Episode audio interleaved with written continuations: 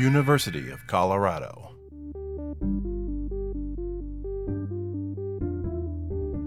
For many families in the metro area, safe, adequate housing is a dream, and limited access to transportation is a nightmare.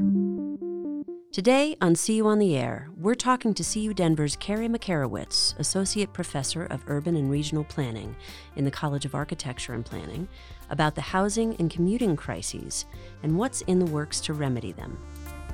Makarewicz studies the interactions among public investments and development and how public policies affect human development through household income, accessible and safe neighborhoods, housing affordability, health and well being, access to regional opportunities, and environmental quality. Carrie, thank you so much for being here with us today. Just to kick things off, can you tell us a little bit about your background and how you got interested in the field of urban planning? It took me a long time to find the field. So I grew up in Michigan in the 70s and 80s, which is known as a Rust Belt state, and I saw, you know, declining factories all around me growing up. My mom grew up in Detroit and we went there a lot to visit her relatives and friends and each year we went back, it you know, it just looked worse. You know, there were vacant properties and unkept urban infrastructure. And I had classmates whose, you know, fathers had worked at a factory making seatbelts that shut down and would reopen and they were laid off routinely. So it was always like at my heart, like I wanted to do something about, you know, the loss of jobs, the decline in neighborhoods. And I thought I could go into it by working in the business community. So I have an undergraduate in business, but my senior year, I did a thesis on community development corporations and how businesses work with them to do community-based projects almost like their the business does philanthropy but the cdc the development corporation does the community work. So i worked in business for a little while about four and a half years as a business consultant but i realized it was so so different than what i really wanted to do. Yeah. so i went back and got a master's in urban and regional planning Okay. Well, given your research areas, um, it seems like Denver is a great place for you to be located. For those looking to buy a home, however, the Denver metro area is increasingly cost prohibitive. You were quoted recently as saying home ownership for even median income individuals and families is totally out of reach. And we're talking about people who are who work as teachers, nurses, and police officers. How did this happen? How did we get to this point? There's a lot of different theories, and there's different points in time to pay attention to. A recent report out for the state of Colorado by the Common Sense Institute shows that we didn't continue building the amount of housing we were producing after the 2008 2009, the global financial crisis.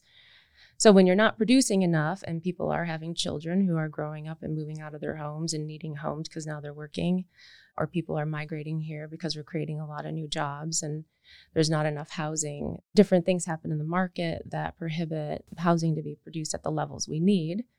In some ways, it's the input costs, labor, materials, land, um, getting through the entitlement process with the local government, getting the permits, and you know, entitlement meaning you have permission to build this housing on these sites or one site and that can take a long time. Mm-hmm. um, and it involves lawyers and accountants and financial analysts and you know people going to city meetings and small meetings with the planners and the department agencies. And then also you know the more public meetings where they're presenting their proposal and getting the approvals.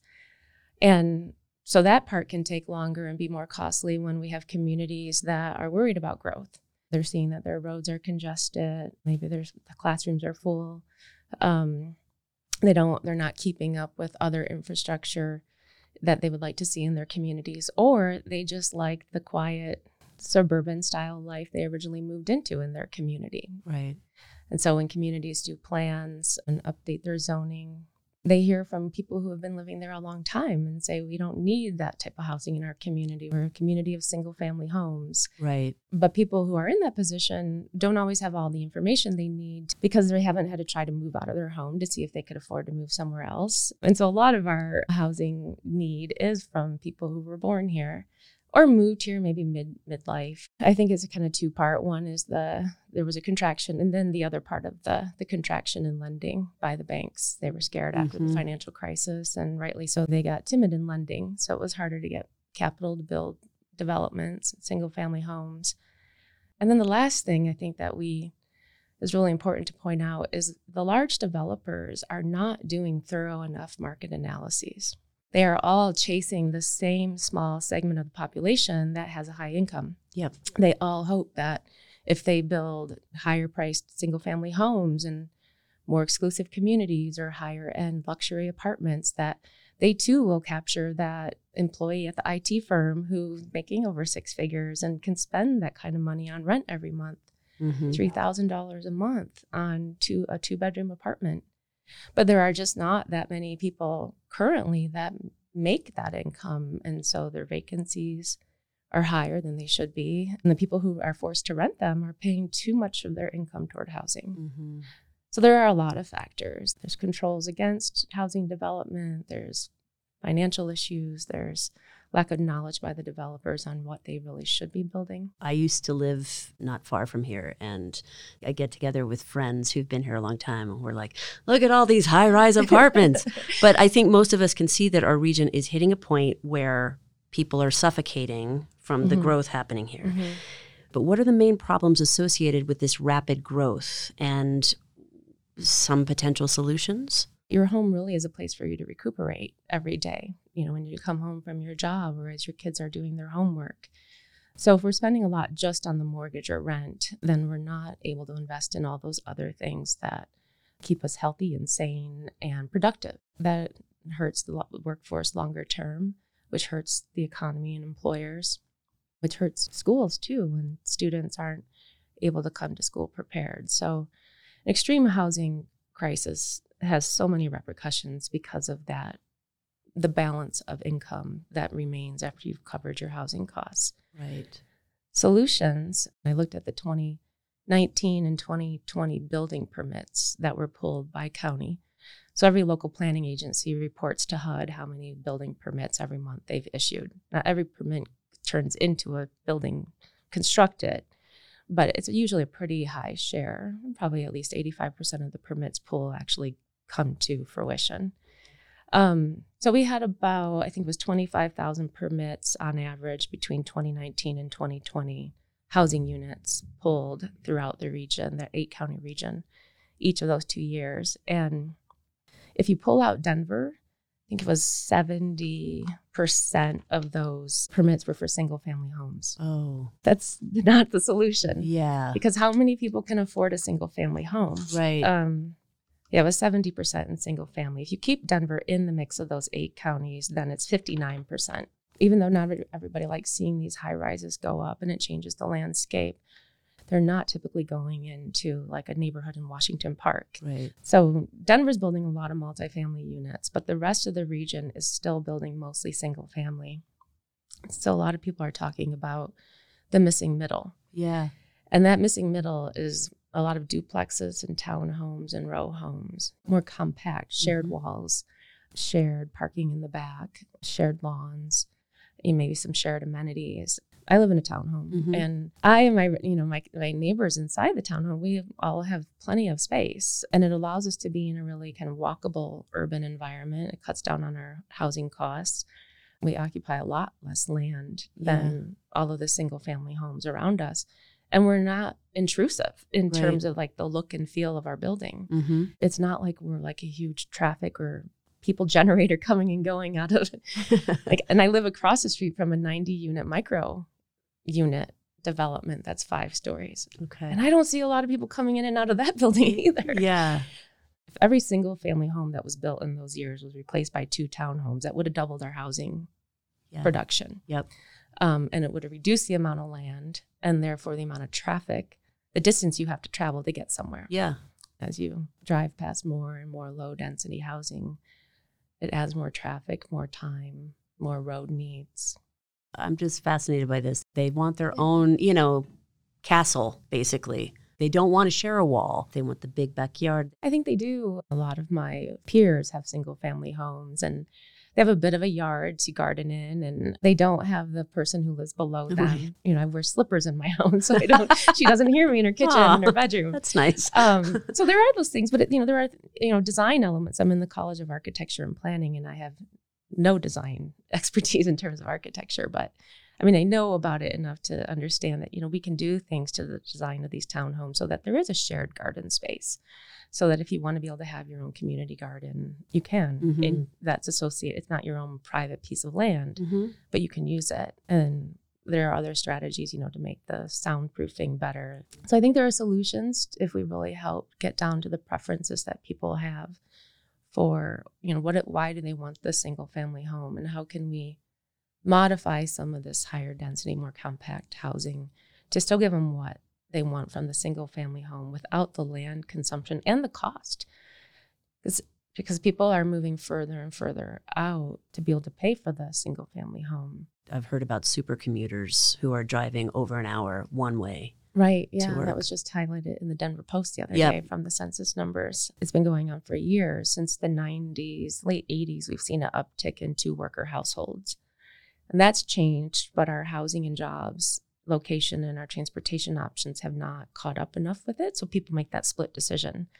Maybe they work in eastern Adams County or Arapahoe or even down in Colorado Springs, one member of the family, and then the other worker in the family works up in the Denver region, maybe the Denver Tech Center. Mm-hmm. So they locate somewhere in between and they both take on a long commute. or sometimes they locate near one person's job and that person then takes on more household responsibilities because they don't have the extra 90 minute commute every day. That's that's big.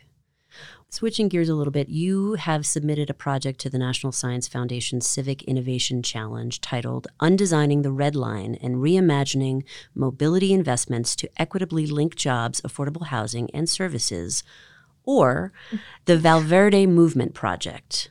Tell us a little bit about the focus and scope of the project, but for starters, where is the Valverde neighborhood? Com- where is that community located?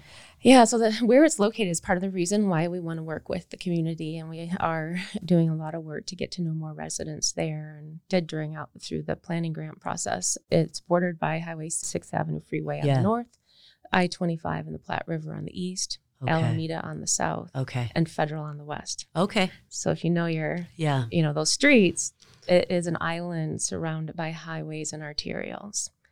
Once you get into the neighborhood, it's quiet and it's mostly single family homes with some apartments. Denver Housing Authority has a nice community uh, wrapping around a park inside the neighborhood. It's hilly, but to come and go, um, you have to go out to Alameda, Federal, or you know you have to get over six on the north. There's one way under it, but Right. it's pretty landlocked. yeah. What is redlining and what are its implications? How did it get started? So redlining occurred in the 30s and 40s and, and 50s and even beyond informally. People are still being discriminated against, either getting home loans or being allowed to like encouraged to buy a home in a community. So what it what it was was literally red lines drawn on a map drawn by the homeowners loan corporation at the federal level to identify risky places to invest, risky and less risky. Okay. They were almost always exclusively communities of color. And the rule was just do not lend money here, Wow. um, or you will not be, you know, backed by the federal deposited uh, um, or other other housing insurance programs. And so people who owned homes or wanted to buy a home in those communities couldn't get any extra money to do so. Meanwhile, other communities, people were getting 30 year mortgages with low interest rates and manageable monthly payments and building wealth and equity in their home because they owned it and were paying off a reasonable 30 year mortgage. Mm. All of these other communities, people could not get money to invest in the home that they owned or to actually buy it. Hmm. And so we have generations of families that grew up in those neighborhoods. Maybe they eventually bought a home, but then couldn't get money to repair it over time, or maybe they never did, were able to buy the home because they couldn't get, you know, that mortgage product has created so much wealth for people who were able to get it over the last, you know, numerous decades. If you didn't have it, then you didn't have a main vehicle of building wealth in the US. And so when you see redline communities today, you see, you know, greater health inequities. It was also became the areas in the 60s when transportation planners were saying we needed to continue building the US highway interstate that Eisenhower designed in the 50s through the Highway Act. Where should we put that highway interstate? It was never supposed to go in cities, it was supposed to go around cities, but they started bringing them into cities. Well, let's put it in this neighborhood where the home values aren't worth very much. That would be an easy place, not a lot of protest, and it'd be cheap for us to enact an eminent domain to buy up the properties. Mm-hmm. So now you see a place like Valverde is surrounded by US Highway 6, Federal Boulevard on Mhm. its west. All of the pollution from the traffic, people who grow up in neighborhoods surrounded by high traffic areas like that often have asthma and other respiratory illnesses, maybe cancer because of that. But you know, the stigmatization over the long term, like there's that that the decline in the housing stock then led to other issues. Mm-hmm. and other banks went lend for other things and no stores wanted to go into those communities. So there are no commercial properties in valverde. Then you have to get over alameda or federal to get to other commercial or go on those two streets. So you have a longer distance to travel to meet your needs. So you may forego the trip or spend a lot of time and money getting there. Maybe only go every two weeks when you need Mhm. to do go It'd be better if you could go every week. Mm-hmm. So it's just this spiral and ripple of effects that affects the community long term So, what are you striving to do with the Valverde movement? What we want to do is reverse the poor health outcomes and the wealth inequities or the lack of wealth in that neighborhood and then use it as a model for other neighborhoods that have similar density, similar kind of surrounding infrastructure of these major roads, similar housing stock. Mm-hmm. The other thing that's happening in Valverde, like a lot of West Side neighborhoods, is gentrification starting because the home prices are, are lower cost and people can people with higher incomes can pick them up and it's not ex- entirely bad and it adds new residents who want to be part of the community get to know their neighborhoods and invest in the properties but if it's you know done by outside corporation that's building single family homes to rent or high end you know six flats that you have to have a very high income to afford then you start to see displacement in the community. So we're looking at strategies that can help build wealth and improve health. And because it's the Civic Innovation Challenge, the mobility track, the research component that NSF requires has to be around mobility. Okay. Our research and community civic partner team, and there are 30 partners in the project. Wow. Okay. So I spent my spring on Zoom talking to all these partners multiple times throughout every week and bringing in new partners with our partners at the University of Denver Okay. in their civic engagement center and DRCOG and RTD in the city and county of Denver, Center for Community Wealth Building, the Neighborhood Association of Valverde, uh, just so many um, workforce nonprofits, the West Denver Renaissance Collaborative, which is focused on housing but moving into mobility, and then also Lyft and Uber because they're bringing in new mobilities to the community. So we were trying to see how do we bring in these new mobilities, a mix of new mobilities and other transportation strategies to this community so they're contextually appropriate but wrapped within like an intersectional view of the way people live their lives. You use transportation because you have to for other reasons, not because you just want to travel. So that's why we brought in people who are focused on the workforce and people who are focused on housing and also people working on food deserts and food co-ops is thinking about how do we look at other needs community members in Valverde have that are not being met and what types of mobility would best meet those needs within the entire neighborhood of Valverde. On the outskirts where all the jobs are there's a morning and afternoon work shuttle that RTD runs. But that it doesn't go through the neighborhood where people are living and take them to other transit locations. It's a transit connector. Hmm if we get the grant we hope we could spend money on a micro transit shuttle. So it'd be a shuttle kind of circulating through through Valverde but also going to other West Denver neighborhoods or downtown Very cool. even though it's only three miles from downtown, to get there by transit, I think it's about 50 minutes. Oh yeah. Working with Lyft and Lime to think about how their scooters and bikes are placed and making sure their community passes, the ones that are discounted for people who are eligible, are um, given out and people know how to use them. DRMAC is another group we're working with the Denver Regional Mobility Advocacy Council and they're doing training on all these new mobilities and they've been having a lot of success with it there are also opportunities to put in a pool of maybe e-bikes that can be collectively owned and borrowed or a loan to own program where people maybe get a small loan to buy a $2000 e-bike from a local manufacturer fatty bikes right on federal Mm. and then that that bike is a true replacement for a car. Yep. Um, it goes fast enough, it's powerful enough. You can go, you can park it anywhere for free. Yeah. and so then that would help that that wealth component. So not having to buy a car or maintain a car, having a, an e-bike that you would own that gets you to more destinations that you need to go to, including a job Mhm. or a healthcare appointment. Maybe even a collective ownership model of the micro mobility transit shuttle. Mhm. We would run it with RTD the first year, and then depending on funding and how it works out, maybe if there need to be more shuttles, local residents could either be hired to drive it or even to own it collectively. And then putting in a micro mobility hub in the neighborhood. So the city would build that. Some of the money we've allocated to have a community design, neighborhood scale mobility hub. So RTD's built one at the Civic Center. That's their big mobility hub, and the city's working with them to. So it's a hub of all the transportation things to come together. You can get on a bus there. You can get a car share, ride hail there. You can. Um, Colorado Car Share might have cars parked there. You can, the scooters and bikes will be parked there. But we also want it to be a place to kind of hang out, like a Mhm. community plaza Yeah. where more activity in the neighborhood makes people feel safer, helps them to get to know their neighbors, helps them to think of ideas of other things they want to see in the neighborhood.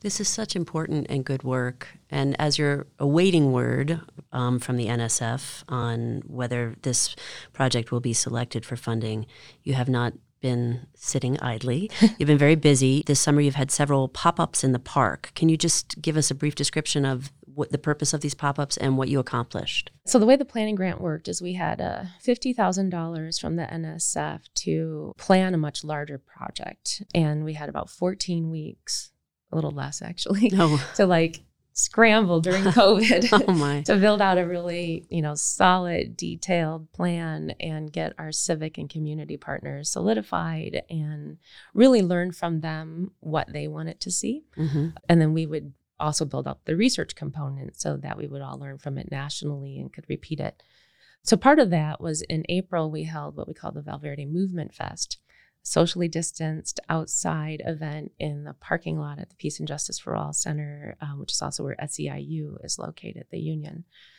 And we had story mapping and storytelling, story circles. We had information on the history of the community. We had food trucks, we had dancing. So it brought a lot of neighborhood residents to this parking lot on a beautiful Saturday day, Saturday, which we really lucked out that it was warm and Yeah. nice. And what we heard from them, many things, but they wanted more activation in their neighborhood. They wanted to see more activity in the parks. They have, it's a beautiful park, the West Bar Valwood Park. We wanted to keep our commitment of reaching out to people and taking so much of their time and finding out what do they want in their community and can they participate as a partner in this kind of active research implementation program. And so to continue to build trust with the neighborhood, both the leaders who are part of the neighborhood association and then also just residents who live in the neighborhood, we decided to have events in the park. hmm And so we narrowed it down. It was manageable to do four of them every other Saturday for a couple hours in the morning. Each one had a theme. We had one on youth, the last one was on mobility. Um, there was another one that was just the annual neighbor or quarterly neighborhood association meeting. And we had, again, we put up the story map and the storyline. And so the story map are these huge maps of the neighborhood. And people are given three green dots and three red dots that they then stick on the map somewhere, places they love and places that need some love. Oh, that's great. Yeah. And then we take notes and then we geocode them back. And then DU built this amazing website where you can move around the map online and see people's comments Oh. about these different sites. That's very cool. Yeah. So, I mean, we've been layering and layering all this data that we've been collecting since the April event and then the four Saturday events. You know, there are different people have different perspectives on the same location in the neighborhood, or Mhm. we see a lot of the similar issues that people identify in the neighborhood. So, from a research and community building and trust perspective, we've met more people. We've learned more about what residents want in their neighborhood and what they already like. And we just feel like I, I myself, I feel like I just have a better sense of who lives there and what their days are like and how Mhm. long they've lived there and what issues have they been asking their council member or others for for years that are still not answered or what things they would like to be have done, but they weren't sure how to go about having it fixed. Too often, researchers, especially in urban studies, urban planning, and policy fields, we go into a community, we take data, and we leave. Mm-hmm. And it makes it harder for the next researcher to go in. Yeah. Members don't always see the immediate benefit. They give their information, their time, Mm-hmm. their personal stories, and then you're gone. Right. right. So we really made a point while we were at these pop-ups. We had a banner made to be the Val- it was a Valverde Neighborhood Association banner they can use in the future to make that the central sign at these events. My partner colleagues at DU, we both talked about should we wear our CU Denver and DU t-shirts or anything or and we decided no, like while it would be nice to show the universities care about the neighborhood, we wanted it to be for the neighborhood, not about promoting the universities or about the research, about just being there for them and letting them tell us their stories and what um, what matters to them. Yeah, that's great. Well, unfortunately, as we all know, COVID is still affecting our lives. How has it affected marginalized communities? Yeah, I mean, we know all know from the news that persons of color were more affected, and and we know that it's for a variety of reasons, from the individual level, because they had health issues. They may live by you know, more highways that were put into their community, so they had respiratory illnesses, which made them more susceptible to more severe cases of COVID. So those are the individual things that I think we've most of us have all heard in the news. In addition, like the more built environment things about smaller housing units being more cramped, also working essential jobs. So they were put more in the face of being out with the public more often, where many of us could stay in our homes and only go to the grocery store when we had to, or people have food delivered. What I've noticed over the those four pop-ups we had in Valverde is the kids in the neighborhood were really missing out on human interaction and activity. Like this last one we had on mobility, we also DU has this big box of kids' toys. There's like a little plastic bowling game and a Oh, yeah. small cornhole and hula hoops and balls and chalk and and then we also had a bike rodeo that the Active Living Coalition was running with Bicycle Colorado. Anyway, one of the little girls said to me, she's like, "What else can we do?" Like she just didn't want to leave. She was looking for activity, and she had tried the bowling. She had done the bike rodeo. and yeah. you know, there were a bunch of us from all the p- different partners. So a lot of adults just hanging out in the park for a couple hours, providing activities, conversation, listening to their stories, writing down what they were saying while they were putting their dots on the map. And um, yeah, it just seemed like they were starving for more Craving that. interaction Yeah. you know, I think people in higher income communities, they were able to set up education pods. They were able to have, you know, their community of friends that they knew that were going to be their safety pod. But if you're living in a community where not a lot of people know each other and there's people coming and going, or there's a sense of fear about getting to know your neighbors for different Mhm. reasons, or you have different jobs too, Yeah. or you, you couldn't afford to pay the instructor who was going to teach the pod they didn't have the community, the small communities, kind of those COVID pods, from what I could tell. Yeah. And so I think many of them, um, at least the ones that were interacting with many residents, uh, community members in Valverde, and the kids were, it seemed like they had been pretty isolated, especially if they weren't able to go to school. Another initiative you're working on with some other local entities is a regional housing needs assessment. And I'm curious, what will you be looking at with this assessment, and how can the information you gather through the assessment benefit communities? Regional housing needs assessment is a fairly common thing that planners and housing researchers do. Often it's done at the city or county level. We haven't had a very detailed one done of our region in a long time.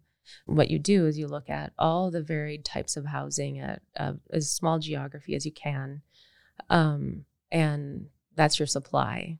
Are there you know, 50 apartment units on this parcel, or is it a single family home? What does that home cost? Who can afford it? And then you look at the demand for housing, all the different household types. Is it a single person? Is it a young, young person or a retired person? Is it two people with one child? Is it one person with two kids? Is it two people with no kids? Like, so you look at the very detailed household profiles against the very detailed housing stock by location. And then you look at the coming demand for more housing, as well as you take out some housing because every year we lose a little bit of housing. Mhm. Um, it gets torn down or it deteriorates or it gets converted to something else. So you, you do that math and then you identify like where are gaps in housing needs by type and location.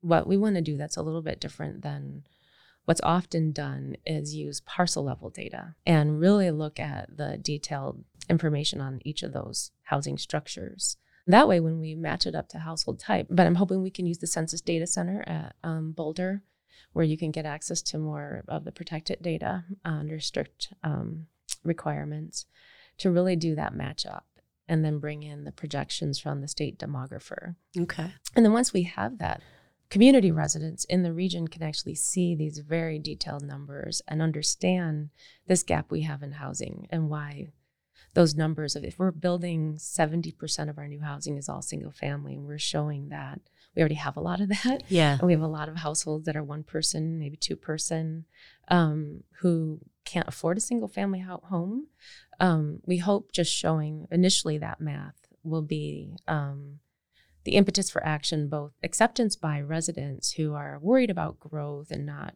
sure we really need more housing production and then for community uh, jurisdictions who implement the growth controls, zoning and and building codes and other land use tools that shape what can be built in their communities so that they feel more informed. If they rezone a section of their community to slightly higher density they'll know why. They'll know the types of households that need that housing. So it fits in with their community uh, the way it looks aesthetically and contextually um, and then to make sure they have the transportation in place so that people who live in the new housing being built can also have transportation options. The benefits to these to the communities in the region is they'll have workers who live and work in their community at jobs that pay wages that are not high enough to afford a at least not initially a single family home people are experiencing what that's like to have a worker shortage when they go to a restaurant or they go Right. on a vacation in a mountain town or they go to a store and for some reason the line the cashier line is super long or Mm-hmm. we're starting to see that but there's been that for a while and at a smaller scale retail and other commercial in these communities have had a hard time getting and keeping workers Yeah. And so maybe you know businesses won't go into a community because they know it's going to be hard to get workers or things take longer to construct because the construction workers live in brighton or commerce city but they have Mhm. to go all the way south past the tech center to build and they can only take on that commute for a couple months given what they're being paid for the construction work so then they try to find a construction job closer by and now so that developer down in that southern part of the count region or elsewhere in the region is trying to find workers because there isn't a lot of affordable housing in that part of the region. Yeah. Right. And so not only then does it mean you have high, you have employee shortages, but you also have more traffic. Right. Are there ways that our listeners can support and or contribute to some of the work we've discussed today? Yeah, I think people need to be more communicative with their city council members, their planning board members, and their reach out to their local planners. Pay attention if they're doing a community plan and they're seeking community engagement. Go beyond the word density as this evil thing. Yeah. and really look at what soft density looks like, what missing middle housing looks like, and communicate to the people who represent them and make these decisions on what their community allows in terms of permits and zoning, and that they're okay with it. Mhm. They're okay with um, more housing in their community. If, again, it's back to it, as long as it's well designed in the right place, fits within their community but not in such a narrow way that it, that too ends up being expensive Right. and out of the way and in the worst piece of land in their in their Yeah. in their city that's near industry and highways and mm-hmm. um, I, th- I think we all need to be more open to seeing different styles of housing development in our communities and recognizing it's some of the the fears that we have that it might cause more traffic or that it um, just might not look right. People who live in denser housing do travel less Mm-hmm. because usually that denser housing is put in a more accessible location. And if they want to spend less on their housing, they often have to spend less on their travel. And so they're more willing to use public transit and bike and walk.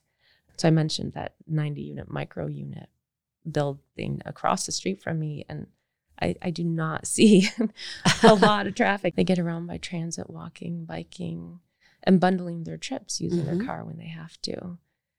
So, greater density typically, if done well, does not bring a lot more traffic, and it actually might reduce the traffic if it if it helps with that jobs, housing, spatial mismatch. So the other thing that I've been spending a lot of my time on is the public schools interest group for the American Planning Association. So the American Planning Association is the professional association for our field of urban planning. And we've seen a really void in the planning profession of planners thinking about public schools. Mm. Um, and so we proposed to start a public schools interest group years ago, back in I think it was 2015. It's still going. We're trying to get division status. We have to get 300 people to sign our petition. I run a list serve out of CU Denver for the group, and we're over, I think we're at 240 members of planning professors, planning students, consultants, public school district planners from around the country. We want planners who don't think about public schools to learn about public school planning and why they are where they're located, whether in urban or suburban areas, what it takes to build and locate a public school, what it takes to operate a public school, how the projections are done for public school facility planning, um, all the benefits public schools have to our communities in terms of community and economic development, all the other things those buildings are used for. And then we went the public school planners because they work for school districts, they feel very isolated. And then a educational piece for local city, county, and state planners who don't think about public schools mm. and how uh, new housing development might impact the school district or how new commercial development might displace housing. But it's also a challenge yeah. because it is, um, yeah, it hasn't been written about enough since I think the last time the APA did a schools report was the 60s. Oh, wow. 1964 or 9 was the last report from that association on schools. Oh, my. Um, and every, every family, over about 67% of families use public schools, and every family that has a kid has to send their kid to the school. Very important. So it's important that planners start paying a lot more attention to them, their tra- transportation needs, their land use needs, just, you know, all the interactions with people coming and going and using the site and, and what happens there, learning and community programming. Mm-hmm. Well, you do very important work, and we're very grateful you're doing it. And we're also grateful that you took the time to talk to us today. So Thank you so much. Oh, well, thank you for asking. CU on the Air is hosted by Emily Davies, produced by Kathy Butin, and recorded and engineered by me, John Arnold.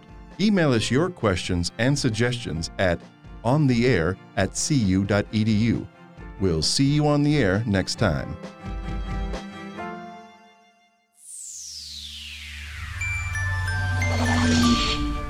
University of Colorado.